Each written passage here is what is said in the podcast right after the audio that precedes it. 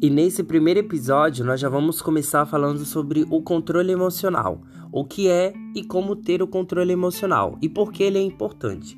O controle emocional, gente, é a habilidade de lidar com os próprios sentimentos, com as próprias emoções em momentos intensos, sejam eles positivos ou negativos.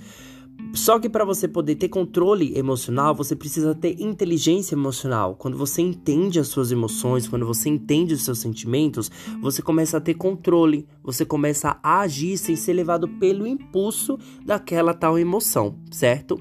Para ter controle emocional é preciso ter inteligência emocional, porque diante de sentimentos difíceis, de situações difíceis, você vai saber lidar com aquele sentimento ou com aquela emoção principalmente falando no aspecto profissional ou até no pessoal mesmo. Saber controlar as emoções é uma habilidade muito importante, principalmente no tempo atual que nós estamos vivendo, e é muito importante para lidar com as mais diferentes situações que estamos diariamente expostos.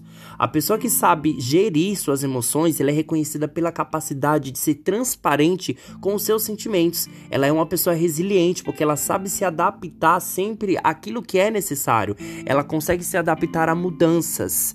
Gente, para demonstrar a importância do controle emocional, para você ver o quanto é importante ter o controle emocional, é só você imaginar o que acontece quando ele não existe.